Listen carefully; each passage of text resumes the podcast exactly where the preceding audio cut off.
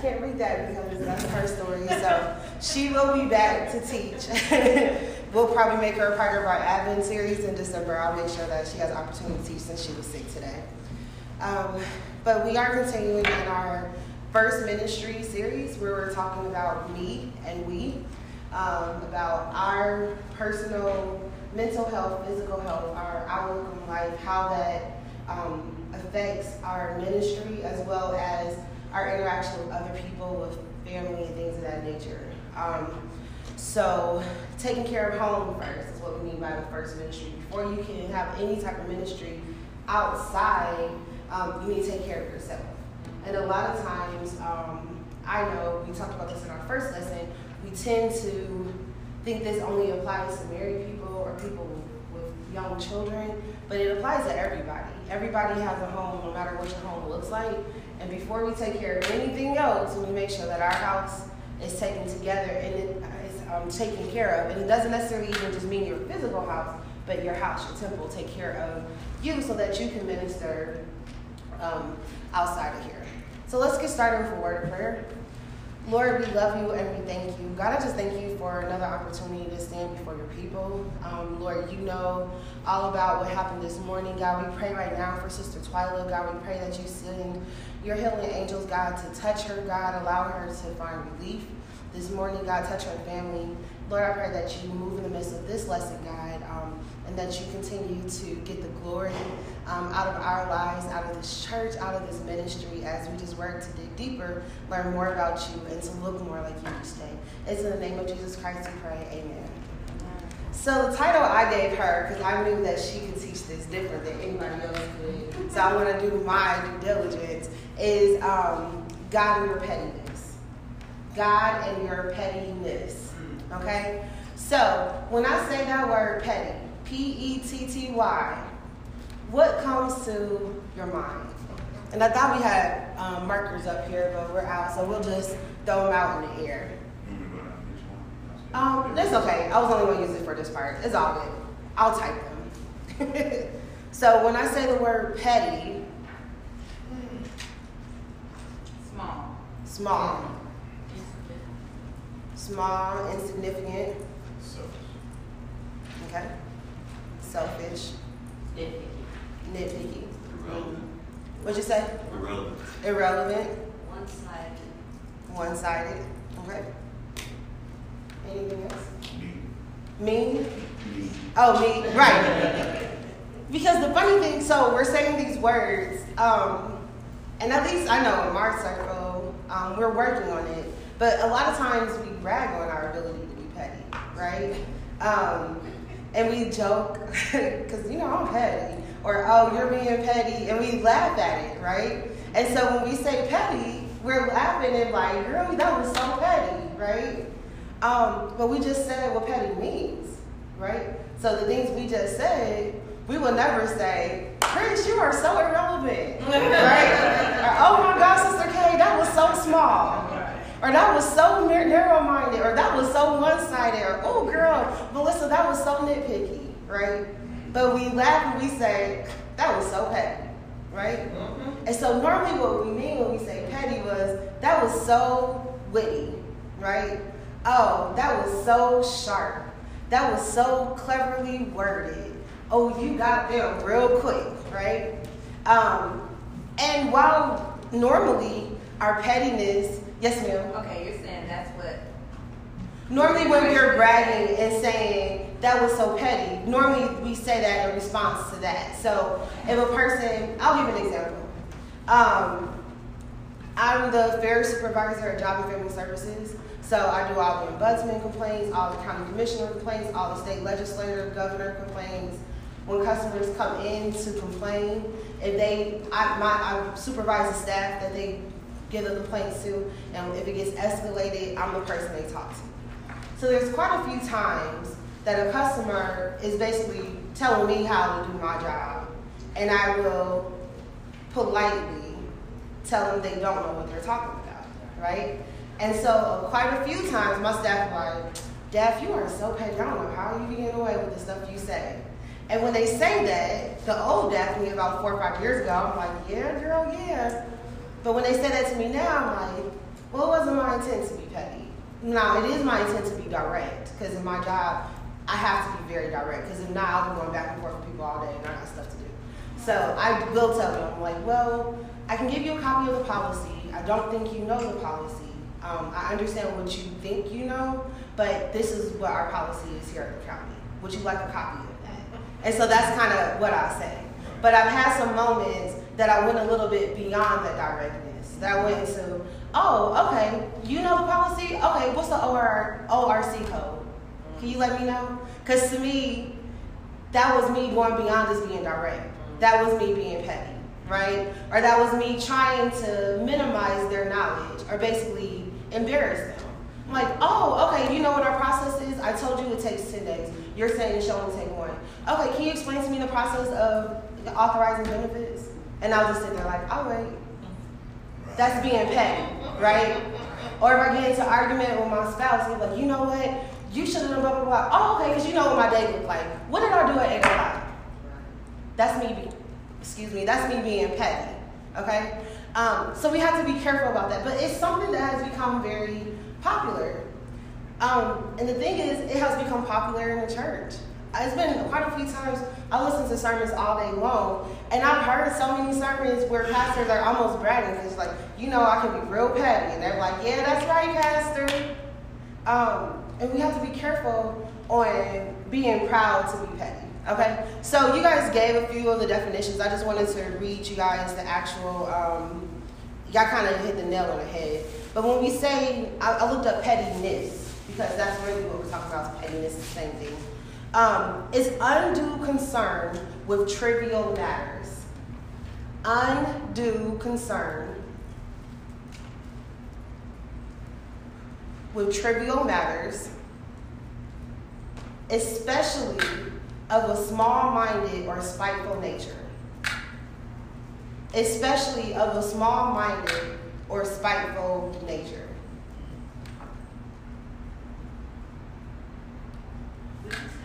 Sure. It's undue concern for trivial matters, especially of a small minded or spiteful nature.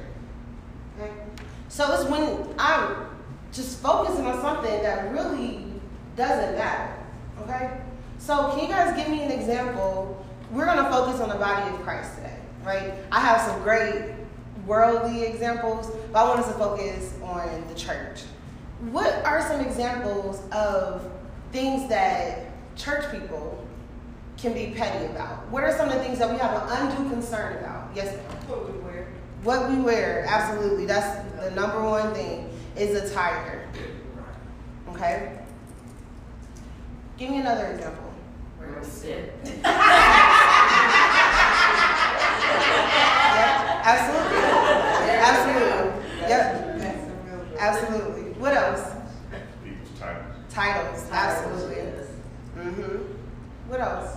It's- I, I had an argument, I won't say argument, but a discussion with another, Passionate discussion. a- another believer about how many angels were, were at the tomb. Wow. Say that again because I can't. Number of angels at the tomb. Because Wow. different translations say different things. Mhm. Okay. So, um, minor biblical details. Yeah, and, Okay. and there's other examples in, in scripture that Mhm. really don't matter. Absolutely. Any other examples? Yes, ma'am.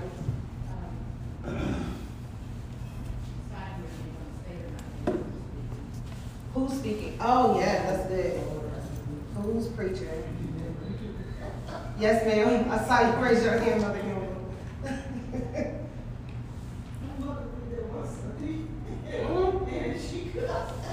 Oh yeah, at my old church, they would look. Um, they had to move where the pastor parked because he used to park right in front of the church, and if people didn't see his truck, they would keep driving.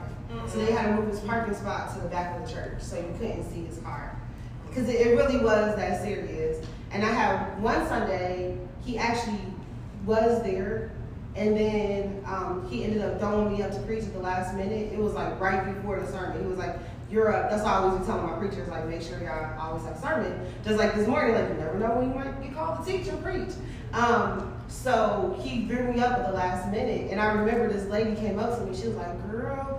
You know that Pastor tricked us because I saw his skirt reason I stayed. but you did a good job. Because otherwise, I would not have stayed. this is my first time seeing. And she told me that. She said, because the last few times you preached, when I didn't see his car, I kept driving. And she said, I'm glad he tricked me this time because I enjoyed what you said. I'm like, thanks. Like, I don't, know? I'm glad you accidentally heard me preach today. Okay. But that's just kind of, people do things like that. And so let's think about where these came from. So what I want you to understand, when we say this pettiness stuff, most of our undue concern is based off of something significant. Okay? So for the most part, most of us I snuck into church during my maternity leave when Bishop um, uh, Josephus um, was here. Josephus Johnson, I couldn't remember his last name. Um, when he spoke and I sat in the back, me and Caleb, I was so distracted because I could see everything people were doing. And so, and that was just for me. So I know there are some people who prefer to sit in the back, but I can't. So if I can't sit in the front, I try to sit in the middle. So now that I have Caleb and he's, you know, at any moment, diaper needs to be changed, he starts crying, I can sit on the outside, so I try to sit towards the front on the outside. But if that don't happen, it is what it is. So I have a legitimate reason as to why I want to sit where I sit, because I'm like, this is just where my brain connects, and I want to pay attention to worship. I want to be connected with Bishop. But if I come to church late and that seat is gone, I'm not gonna be like, excuse me, that's actually my seat. I need you to. I sit here every Sunday. If you look at Periscope, this is my seat. So I don't, I don't do that, right? And then actually, I don't go right my way into because like Elder Renita, Aunt Deborah sit there all the time, and so I was just kind of like mosey my way into their section, and nobody was like, "You don't sit here." They're like, "Oh, welcome to our row." Okay, but they, they're still sitting there. They weren't like, "Well, definitely sitting here moving." They're just like, "Oh, you can just join into the row with us." Okay, um, so we have a reason. We're tired. This is the house of God right? So for most of us, to a certain degree, we want to look a little bit nicer when we come into the house of God because we're, we've come to worship corporately. Yes, God is everywhere, but when we come here, we are intentionally here to connect with God. So we want to look a little nice, right? If we go somewhere with our spouse or our boo or whatever, we dress nicer. If we go to meet the president, go to meet the mayor, the governor, somebody important, we always dress nice. So it does look a little weird that, you know, if President Trump came, I put a nice dress on, but I go to church and I'm like, well, I just wear whatever I want to right? So we have to make sure that we are putting some intention. However, we don't know what somebody's best is, right? And we don't know what's going on in their lives. I know right now, me and Charlie, we're getting ready to move next weekend. We might come to church next weekend with some sweatpants and t-shirts on because we just about to hit church real quick and we're going right back to moving. Um, I'll probably try to put jeans on, but Charlie might, Charlie on sweatpants right now because everything is packed. Everything was dirty, and we he waited until this morning to look at his clothes. Like, this all got this clean. So, but he could have had something dirty on. So I'm like, you got on clean clothes, everything matches, everything looks fine, whatever, right? So he didn't come in like, I'm gonna be offensive. I don't care. I'm going to church, so I got sweatpants on. He's like, I got my nice, they're his nice sweatpants. So there you go. Um, but we, we teach that. So we teach that, you know, my stepson, he's been coming around us for about two months now. He wears something nice when we go to church. We always make sure he's got something nice on. Caleb, makes, um, he's already being taught. You wear stuff nice on Sunday morning. But that nice may vary depending on the occasion. If it's 95 degrees outside, nice is going to be a tank top and some shorts for him because it's not his fault it's hot and he's three months old, so he don't need to be in no suit sweating, okay? Um, but we nitpick about attire, and a lot of times it is because of tradition, but sometimes it's because of how we feel about ourselves, right? Mm-hmm. So a lot of times it's not our attire, it's other people's attires that we're focused on. And if we're honest, we didn't really put on our very best today anyway. We put on something that looked nice, that was comfortable. We liked the way we looked in it, but we didn't go pull out our homecoming gown from 20, 30 years ago, right? We didn't pick the finest outfit, the outfit we wore to our kids' weddings, or we didn't put that on. So you put something comfortable on. So when somebody else comes into church and maybe their outfit is have been more comfortable than yours, we have the nerve to like side eye them, right? So those are nitpicky things that are distracting to our interaction. Because when we come to church, that's the reason we come here together, right? Because if it was only just about, I just want to worship God, we can worship God at home. The point is to worship God as a group. And so if we can't talk to each other, it's hard for us to worship next to each other if you just said, oh, your skirt is too short, right? Or if I just said, I don't like the way your hair is, or oh, you got too much makeup on, or why don't you have makeup on? We're in church, or why does he have on jeans, or how come he doesn't have a blazer on with his outfit? Things like that, even though we they might be warranted, we might be like, oh, well, this is the house of God, and this is how I grew up. How does that how does that um, improve our interaction with? So if I say, Chris, oh, okay, that looks cool, but I don't like the fact that you got three different things on, you gotta have matching pants. For what? He looks nice the way he look. But if I grew up that men can only wear a blazer and matching pants, you can't wear a blazer and jeans, now I've caused division. So now Chris don't even want to be around me because he's like, well, she gonna have something to say about my outfit. And I took time picking this out and I thought it looked nice. And now she's talking about my stuff don't look right, right? And so I've had that done to me my old church. I've had, especially when I first started preaching, I went to a much more traditional church. Preachers wore suits every single Sunday. I had some, I was broke. I was real, like really broke. Just graduated from college broke. So I didn't have money to buy a bunch of suits. So I thought I was doing well. I got a few blazers and some straight dresses. So I was mixing and matching. I thought I was doing well. And I had a lady come and say, well, when are you going to actually wear a suit to church? I was like, oh, um, I thought I was. And then I had one Sunday that I didn't have new pantyhose. I had on some black pantyhose. Oh, well, you look a lady of the street. You can't wear those black stuff. That's too sexy for the pulpit. I'm like, are you really talking about the color of my pantyhose? And it's August. Mm-hmm. No one's going to involve with that. And I'm 27 with pantyhose on. So No one cares that it's hot. Got, you're mad that they're black. But that's just really what people do. And so for her, she was helping me oh, because you know, you're in a Baptist church, they already don't really like women clergy, so you can't be up there being a distraction.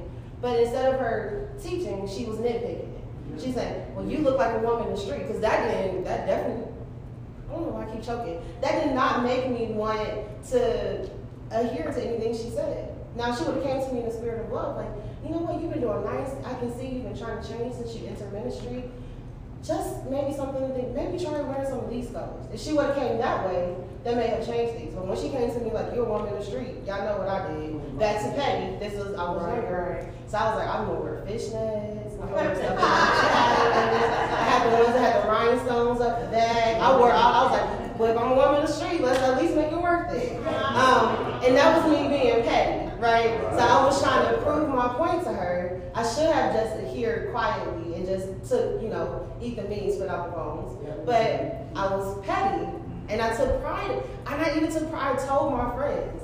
I was like, I can't wait to see her face next mm-hmm. Sunday. I'm gonna make sure I walk straight past the pew so she can see the back of my stockings and see I got all these rhinestones going down. And that was so petty. And I had to spend money on that because that's not something no weird. But I went to Macy's found them. I was like, I can't wait to walk past her. But that was me being petty. That was me because she nitpicked at me, I nitpicked back. And I wasn't where I needed to be spiritually. She was a mature woman of faith. And if she wouldn't have nitpicked the way she did, I wouldn't have responded the way I did. Because I was really prideful about my pettiness. And so that kind of leads me to a point. The spirit of pettiness is linked to the spirit of pride, right? It's and one of the things I learned, I was in a women's Bible study for a few years, and one of um, I don't know if you guys know Veronica or not. Her mom, she teaches a women's Bible studies called the Titus Two group, which is so amazing. It's a lot is a a mixture of ages. So with some older women and some younger women, they really just kind of pour into us. It's a it's really nice. Um, and one of the things that her mother, Elder Karen, told us is the spirit of pride manifests itself in two different ways overly high self esteem and low self esteem. And that was something that challenged me because when I think pride, I think, oh, I think I'm the greatest person in the world. But pride can also be, I just refuse to come out of low self esteem, right? It can be, I'm overly concerned with what people think about me. That can be the spirit of pride as well. You're so consumed about what people say about you, or you're so consumed with how bad you think you are, that can start operating as pride as well. That I'm walking around like, oh, I'm just terrible, or everybody's telling me, you're great, you're a woman of God, you do all these things amazing, but I refuse to receive it. I'm almost proud of how low I am right? So that can manifest the same way. And so our pettiness a lot of times comes from that. So it can either come from, I think I'm the best thing since sliced bread, and if you can't match me, I'm gonna be petty and talk about, oh, she she tried, she tried to wear shoes like me, or she tried to do something like me. Or it could be, I actually want to look like you, but since I can't, I'm just gonna nitpick on everything. Oh, well, that's a little bit too tight. She know her hips are too big, or he think he got all that because he know all this stuff, or Juan think he's so great because he's in the military. All that stuff will come out as pride as well, because I'm not happy with who I am. So I'm trying to tear other people down by being petty. Yes, ma'am. I was gonna ask, is that kind of where we get the crabs and the barrels syndrome? Absolutely, absolutely. I'm so focused. I want to get out. What does this crowd think he's doing? Trying to get. Mm-mm. I gotta get out, right? Um, and we see that we see that in Dayton. A lot of Dayton's a small, small. It's a small town. Um, well compared to like Cincinnati, and everybody knows everybody. And as people start to do well, we see that a lot, and we see a lot of pettiness that people post stuff or they're they're excited if something goes bad, especially in the body of Christ. So instead of us being proud, oh, so and so had Miranda Curtis come this weekend. That's awesome. I'm sad I couldn't go. They're like, how did they afford Miranda Curtis? They can barely keep their lights on. We say stuff like that. We wanted Miranda Curtis. We mad that we couldn't afford her to come. Right. So instead of asking, how are you? What did you, did you guys work something out? Because when we asked her, honorarium was too high for us. We say they must they, they don't have to do this long offering at the end of church or something like that. Pettiness. Yes. Jealousy. Jealousy is linked to pettiness as well. Okay? Legalism is mixed is mixed to pettiness as well. So we see those three things. So pride, jealousy, legalism. Those three things tend to lead us into pettiness. Um, especially with the things that you all said. Um, Juan gave us a good, good example of like we start to argue about minor biblical details. So we trying to get people saved. We, if you turn a TV on, if you drive down any major street in Dayton, Ohio, if you read the newspaper, if you go on any social media app, it's very clear that the majority of this world is on their way down the hill, right? People are confused. They have just completely turned their backs on biblical standards, and the world is like, good, good, good, good, good, good. Go to hell, right? Mm-hmm. And then we're arguing, like Ron just said, about how many angels were around the tomb. What does that matter? Or we're arguing over, well, what color was Jesus' skin? Or we're arguing over, well, what city did that person come from? Or was that really this? I remember when I was in seminary, we got this huge argument about um, the Israelites crossing over the Red Sea and how they talked about it probably was actually the Reed Sea, not the Red Sea, because the Reed Sea, um, the water will blow and then it will part. And so it probably wasn't a supernatural phenomenon that we thought. It just happened that the thing, um, the, the wind caused the water to separate so that it can cross over on somewhat dry land. And so I remember Pastor Vanessa, she was my Old Testament professor, and she said, well, then that should even add more power to the power of God, because how did Pharaoh and his chariots drown in water that was as shallow as the Reed Sea? So whichever way you want to look at it, that showed the power of God. So it was the Red Sea that parted, then that's supernatural because the land was dry, and then it's obvious that Pharaoh would have drowned when it closed. But if it's the Reed Sea, something super shallow, then that shows even more power. So either way you slice it, God showed his power. So we really to sit and argue over if it should have been the red or the reed? Let's just say God did something awesome for the children of Israel that resulted in them getting free from something they shouldn't have got free from. Okay? Um, so we have to be careful about what we're petty over, what we're focusing on. Okay, I want to read, um, let's turn to 2 Timothy chapter 2. I know time is flying. It does? Second Timothy chapter 2, verse 23 and 24.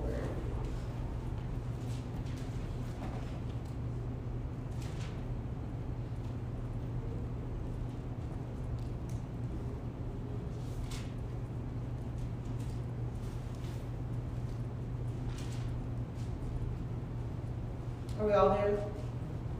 Okay, this is an ESV version. It says, have nothing to do with foolish ignorance controversies.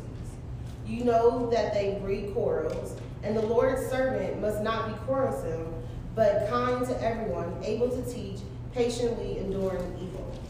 So the Bible is telling us, so again, we know First and Second Timothy, these are letters from Paul to Timothy, who was a, a young guy, he was being planted as a pastor, so he's advising him, you know, on things that he's probably experienced as a pastor himself and as an apostle. So he's telling Timothy, make sure you're careful about this, right? And so what I always try to tell people is if the Bible tells you not to do it, it's probably because you will be tempted to do it, right? So we're not gonna keep telling you not to do something that you wouldn't want to do. Like, I'm trying to think of something that no one would ever want to do. I don't know. People do some weird things, so never mind. I was thinking I was like, don't drink gasoline, but people drink gasoline. Or like, don't put your hand in the fire. People do it. So just to see they get burned. But for the most part, if it's something that you obviously would not want to do, I'm not going to tell you. So my mom would never have to tell me, don't eat Brussels sprouts. I hate Brussels sprouts. Well, the funny thing is I've never had Brussels sprouts. I've smelled them, and I don't like the way they smell. I like cabbage, but something about miniature cabbage, it just it doesn't sit well with me. And I'm old enough to say no, so I don't. I didn't. She never made it, and my grandma would make it, and there was always another option. So it was like Brussels sprouts or greens. I'm like, I'll take the greens. So um, Paul is, re- is warning Timothy, don't have anything to do with these little trivial, ignorant con- controversies, because that's something that will happen, especially in the church. And what happens is, and it is sad, it really is the enemy. When you start to get serious about pursuing holiness, the devil will tempt you to get really, really trivial about holiness with other people. So if I have made a decision, and I use this example a lot about my decision not to drink anymore, right? I don't believe it's a sin to drink. I believe it is a sin to get drunk. And for me, when I was drinking, the intent was to get drunk. So I'm just like, just this one little sip. I don't really enjoy the taste of alcohol. I was drinking fruity stuff that masked the liquor. So I'm like, it's not that I enjoy the taste of like scotch or bourbon or wine. I didn't enjoy it. I was drinking it because me and my friends were going out to hang out. And I'm a different Daphene when I had some clear liquor in me and I was dancing on tables and stuff like that. And it was fun. I would never do that sober. so I was right, like, right. if I have about three or four martinis, I'm a really fun person to be around. And so that's why I was drinking. That's not who I am in my life anymore. So I just made the decision that I'm not drinking. But that's my decision, right? So I cannot create a doctrine from my decision. So when I go, most of my family drinks. They drink socially. I mean, most of them aren't walking around sloppy drunk. But like my sister and my brother-in-law, when we go out, they'll normally have a glass of wine or a mixed drink or something like that. I'm not gonna be like, you guys call yourself ministers and you're drinking alcohol? That's their decision, right? But that's something that we often get tricked into by the enemy when we're serious about a decision, right? Or when I went through a divorce, I, mean, I went through a season, I was like, I'm not dating. I, I need to get myself together before I try to connect with somebody else. That was my decision. So when my friends was walking around, girl, he's so fine, and he sent me a message and stuff, I'm not gonna be like, oh, God, you guys need to really focus on the word. Quit looking at these men. That was that was my personal decision. And so a lot of times we nitpick at things like that. And I was nitpicking for a while. Mm-hmm. When I first did it, I was that person. So now I'm like, that's fine. But I used to be petty. Like, oh, wow, that's amazing. You're preaching tomorrow, you have liquor. Look at that. And that was me being petty. I'm like, oh wow, you're such a woman of God. Seems like all you talk about is men. When's the last time you read scripture? And I was saying things like that, and maybe it was well intended, but I was really actually trying to prove a point. And what I was trying to do was actually make myself look better than them. And a lot of times we don't realize we're doing that, and most of us are not bold enough to say that to them. We'll say to somebody else, right? Or we'll share something on Facebook about somebody else. Or we'll put up a post indirectly about somebody else or try to put up a scripture that we think, okay, this is going to make them look really small. So we do things like that being petty, okay? Another scripture I want to read to you guys is Romans 12 and 2. Um, and this is a very familiar scripture. It says, Do not be conformed to this world, but be transformed by the renewal of your mind, that by testing you may discern what is the will of God, what is good and acceptable and perfect. Again, pettiness is not something that we got from Jesus, right? It may have been something we got from church, but it's not something we got from Jesus, right?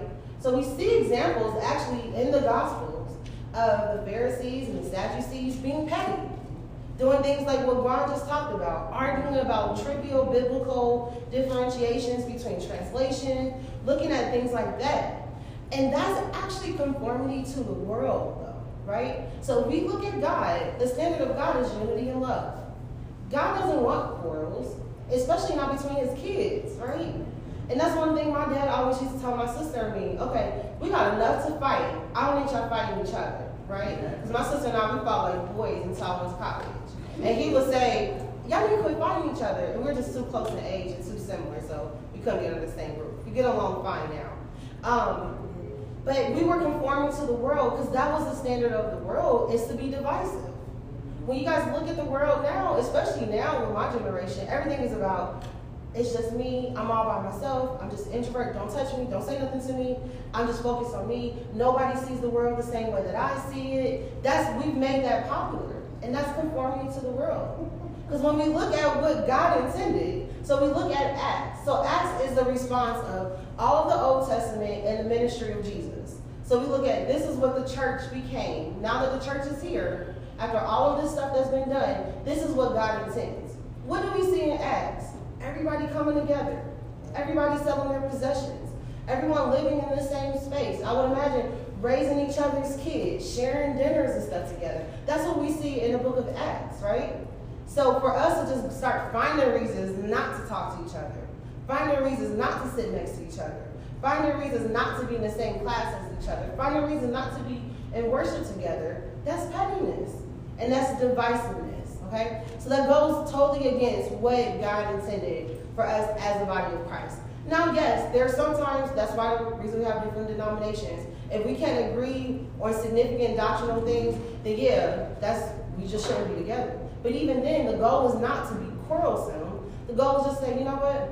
You believe what you believe. I believe what I believe. Let's just just worship. Let's just get to heaven. Because that's where I am at this. In this point, I'm like, do you believe in Jesus? Okay, cool. As long as you're gonna make it to heaven, fine. I'm not about to argue with you over what day we're gonna worship. I'm not gonna argue with you over what we can eat, or are we gonna call him Yahshua or Jesus, uh, whatever. Let's let's just get to heaven. Yes, ma'am. Does Jehovah Witnesses, do Jehovah Witnesses bother you with their No, they don't bother me. They doing what they think is right. So they're following their convictions. So I don't sit to. I remember I one day I had thought I was gonna sit and argue with one. I had invited him to my house, and I thought we was gonna sit and argue. It was so fruitless, and we just. I was like, you know what? Thank you for visiting. I just let it go. After about an hour, I was like, this is a waste of my energy because you believe what you believe. I believe what I believe. Ain't neither one of us changing. So you go on and be great, sis, and I'm gonna go over here and be great. Um, they're doing what they believe God told them to do. And honestly, they do a lot better with evangelism than most of us do because we ain't going out talking to nobody.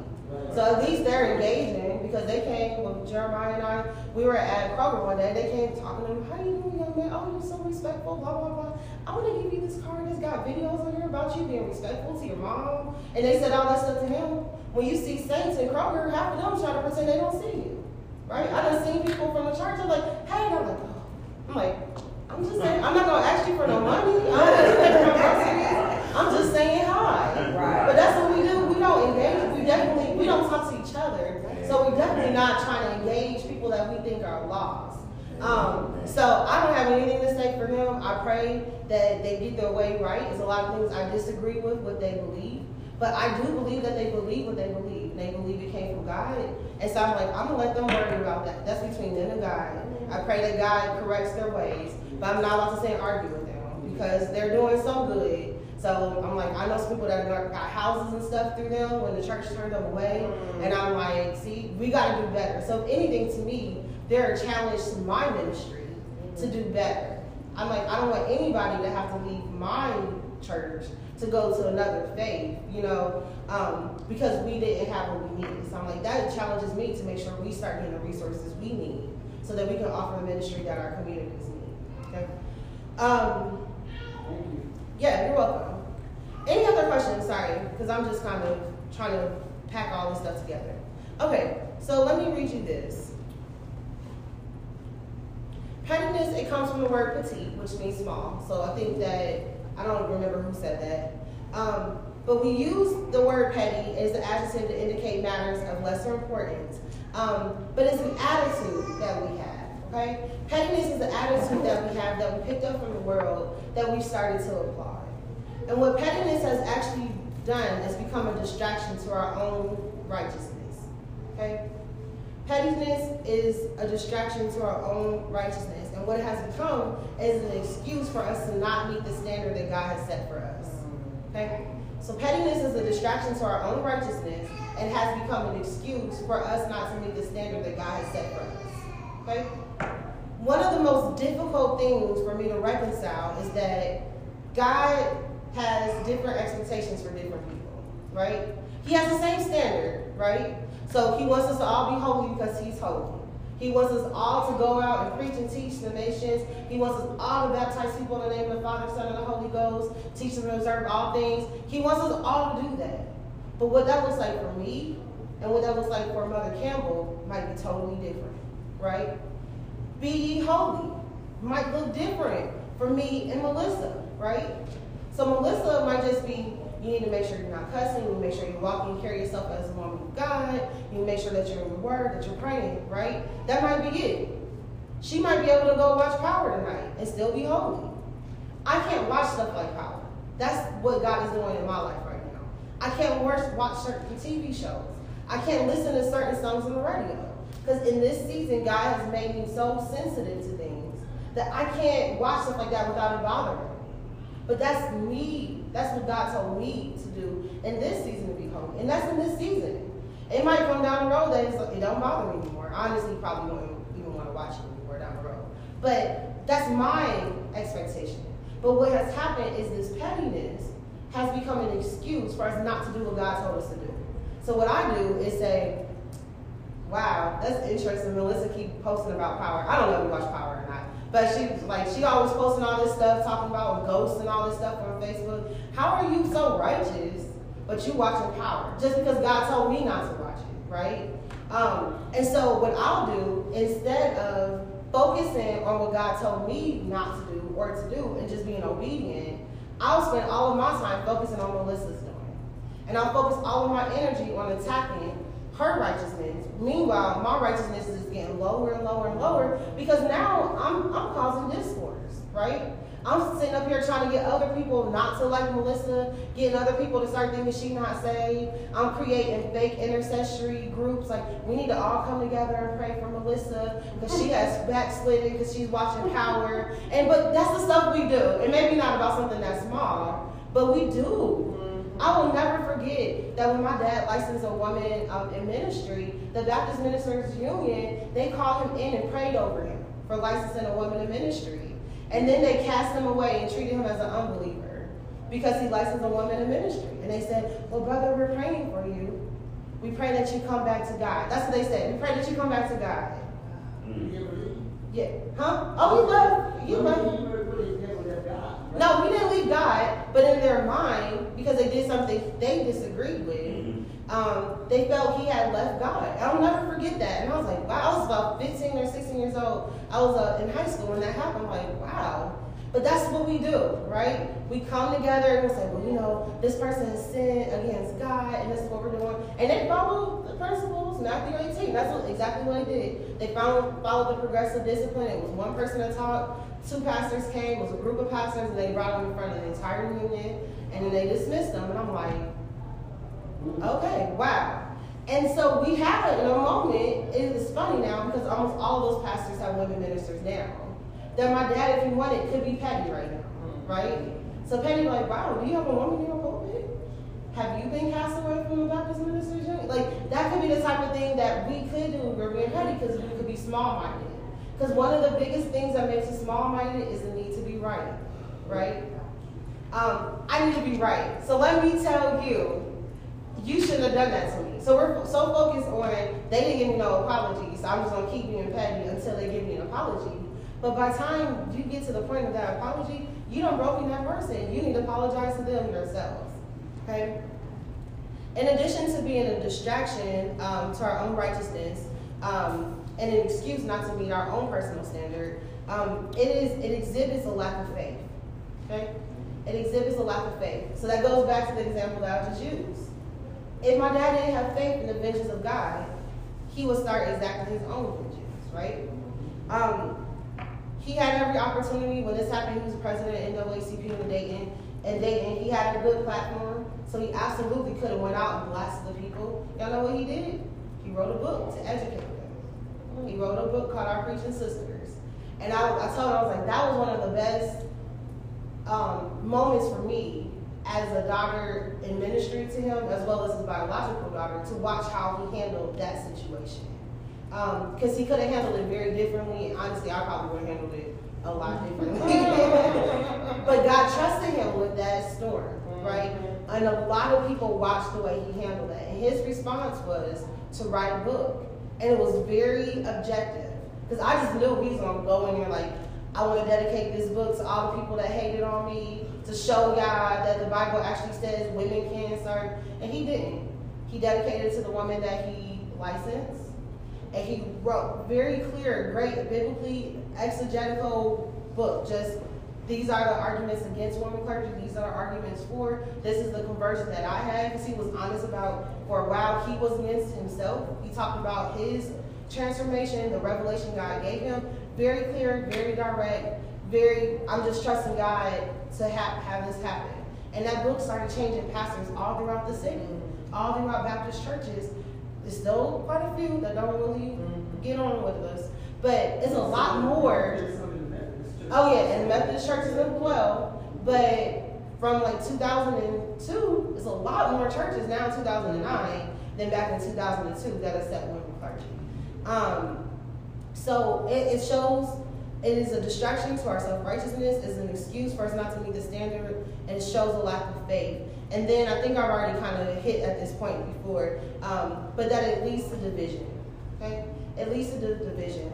So we have to be careful with our pettiness, because I think for the most of the time, we talk about some big petty things.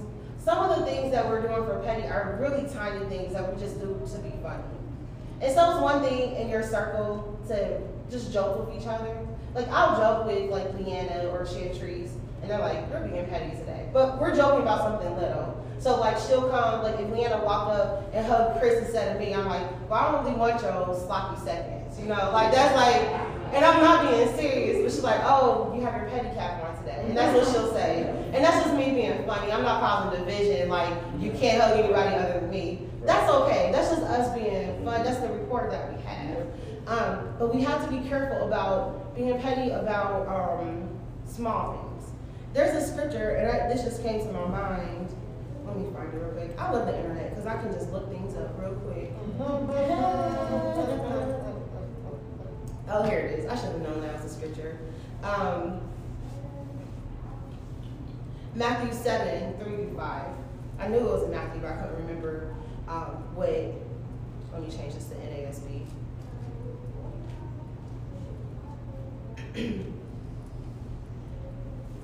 it says, Why do you look at the speck that is in your brother's eye, but do not notice the log that is in your own eye? Or how can you say to your brother, Let me take the speck out of your eye, and behold, the log is in your own eye? You hypocrite. First take the log out of your own eye, and then you will see clearly to take the speck out of your brother's eye. Okay? Um, back to this whole spirit of pride thing. Back to this distraction from our own self-righteousness thing. We gotta get that's what this whole teaching series is gonna be about. Is getting me together before I start trying to talk to somebody else. So we have to look at where is our pettiness coming from? And it's normally coming from those three things that we said. It's normally coming from some form of pride, some form of jealousy, um, or some form, what was the last one? Pride, jealousy, legalism. Legalism. Legalism, thank you. Lord have mercy. Pride, legalism, um, or jealousy. It's normally coming from those three things, right? And legalism goes back to our whole, the absence of faith. I mean, the absence of grace. And what I learned, because I, I have had moments and still have some moments that I can be attacked with legalistic. And one of the first things that I realized when I become legalistic is that I have not put, put grace in my own life. When we start accepting our own grace, it becomes a lot easier for us to add grace to other people. So going back to this whole, when I had first decided not to drink, I was very legalistic about that, right? Your body is a temple of God. You shouldn't put anything in it that could destroy your body. And I was just really, really legalistic about that. And a lot of that was because I hadn't given myself any grace. Because in that moment, I needed to be very strict. There was no no wiggling wobbling about that because I was focused on just really being right for God, and still am. But grace is there for a reason. And so once I started giving myself grace, because I would get real hard on myself if I made any mistake. Um, same thing about like profanity. I'm real big on not cussing. I don't like people cussing around me, but I've had to learn how to have some grace, right? Everybody is not where I am, and that's not making me better. Everybody doesn't have that command on them, right? Them cussing may not hurt them the same way that me cussing does. When I cuss, I'm very disappointed in myself. If I get into an argument, and because to me, I'm like, I've given you that much control over my own speech. If I get to cussing, I am mad. Yes. Because I have a very extensive vocabulary, and I, I, I just, if all I can think of are some four-letter words, then you've got me so flustered that my brain's not working. And that's just kind of where I am at that point. And so it's not that I don't know how to use cuss words. I know how to combine them like the best of them. But I know other words I can use and still give God glory. I can still get my point across. This still can get solved. I can let you know how I felt. I can let you know if, you, if you've done something wrong to me, I can let you know that without me displeasing God, without me also doing it beyond God, doing injustice to your own intellect, right? When you get to cussing, that means you didn't know any other word to use for that. That's the only word you had. It may have felt good when you said it in a moment, but think about how God feels because of what you said, okay? Um, so work on our own speck in our own eyes. And then once we get this part together, then we can start helping people with their, get the law out, then we help people with their specks. And what I'm learning in my life is as I get that speck out of my own eyes, especially this whole pettiness thing with conversations, it's automatically pulling people's specks out, right? People are realizing it themselves. So conversations that I used to entertain that used to be good, like my friends from other churches would call, girl, let me tell you what happened in church. Or did you hear about Pastor so-and-so? That church closed down. This pastor got allegations, all that stuff. I'm like, what? Tell me. Blah, blah. Now I'm like, oh man, I'm praying for them. That's messed up. I feel bad for his flock. Like now that I'm saying things like that, like, oh, okay, well maybe we need to all come together. You know, have you talked to his wife? Oh, have you talked to the young lady that's in the news? Mm-hmm. Oh, okay, well, where are the people going from the church? Maybe we need to see who's coming with, up with some money. Have you talked to the mayor of the city? Instead of just being like, ooh, that's juicy. Right. Now, now that I'm starting to say, okay, well, what can we do to find a solution? What can we do to try to make sure less people are hurt by something bad that happened, even if you're like, well, we knew this was coming. Instead of thinking that, now it's starting to change what they're saying. And now one of my main friends, oh my God, and is a guy, he was just a big source of gossip. He always, I will know everything that's happening in the city from him mm-hmm. immediately. He was just like, I'm in so-and-so's office and this happened. He used to be so proud. Now he'll text me, hey, pray for Pastor so-and-so, because this happened. And I, I didn't, I never had to say, you are being so messy. Or I didn't have to say, you know what, I got convicted about plotting, you know, God punishing other people, or I got convicted about being excited when bad things happen to people that did me wrong, and you really should just work on your heart. I didn't have to say any of that. I got the log out of my own eye. And then his stuff just started falling out on his own. Okay? And that will happen for you all as well, no matter where it is, but especially in this area of pettiness. Um, so I'll leave you with the words of Romans 12 and 2 again. Be not conformed to this world, but be transformed by the renewing of your mind. Go back to your why. Why am I saying this? So go back to those two examples of pettiness. If I'm just joking, you know, Leanna hugs Chris before me, oh, I don't want you. I did that to make her laugh. That's fine. That didn't hurt anybody. But if I said that to make that person feel small, I said that to make me look big, I said that to bring to distract people from how bad I'm doing and see how bad she's doing. She's doing way worse than me. Or to be legalistic to make myself look, oh, I'm so much closer to God than you are. All of those things, that's in sin. We have to repent for that type of pettiness. Any questions or comments? It's 9.50. No, our intercessory team has to pray. So let me pray over you guys. Lord, we love you. We thank you. God, I thank you again just for allowing us to come together. I pray you've been pleased from our discussion. Lord, please help us with our minds and help us with our mouths. Um, help us with this thing of pettiness. Um, when we have little cheap shots that we can take, we have quick opportunities to make ourselves look good or make somebody else bad, especially in our own homes or at our jobs, God, and even here in church, God. Um, guard, bridle our tongues. Allow your Holy Spirit to trump what we want to say. God, allow us to operate in the spirit of love above all other things. Don't let our wittiness or our um, need to just prove a point, don't ever let that get over the spirit of love that you call us to walk in. Lord, we pray as we transition to this next service that you allow us to keep walking in that spirit. Let us greet our neighbors and enjoy fellowship with one another. God, we pray for our praise team, our musicians. God, we pray for Bishop Lyons as we prepare to bring forth the word. Open up our hearts to receive more from you. It's in the name of Jesus Christ we pray. Amen. Thank you all. Yeah. Yes, ma'am. Oh, yes.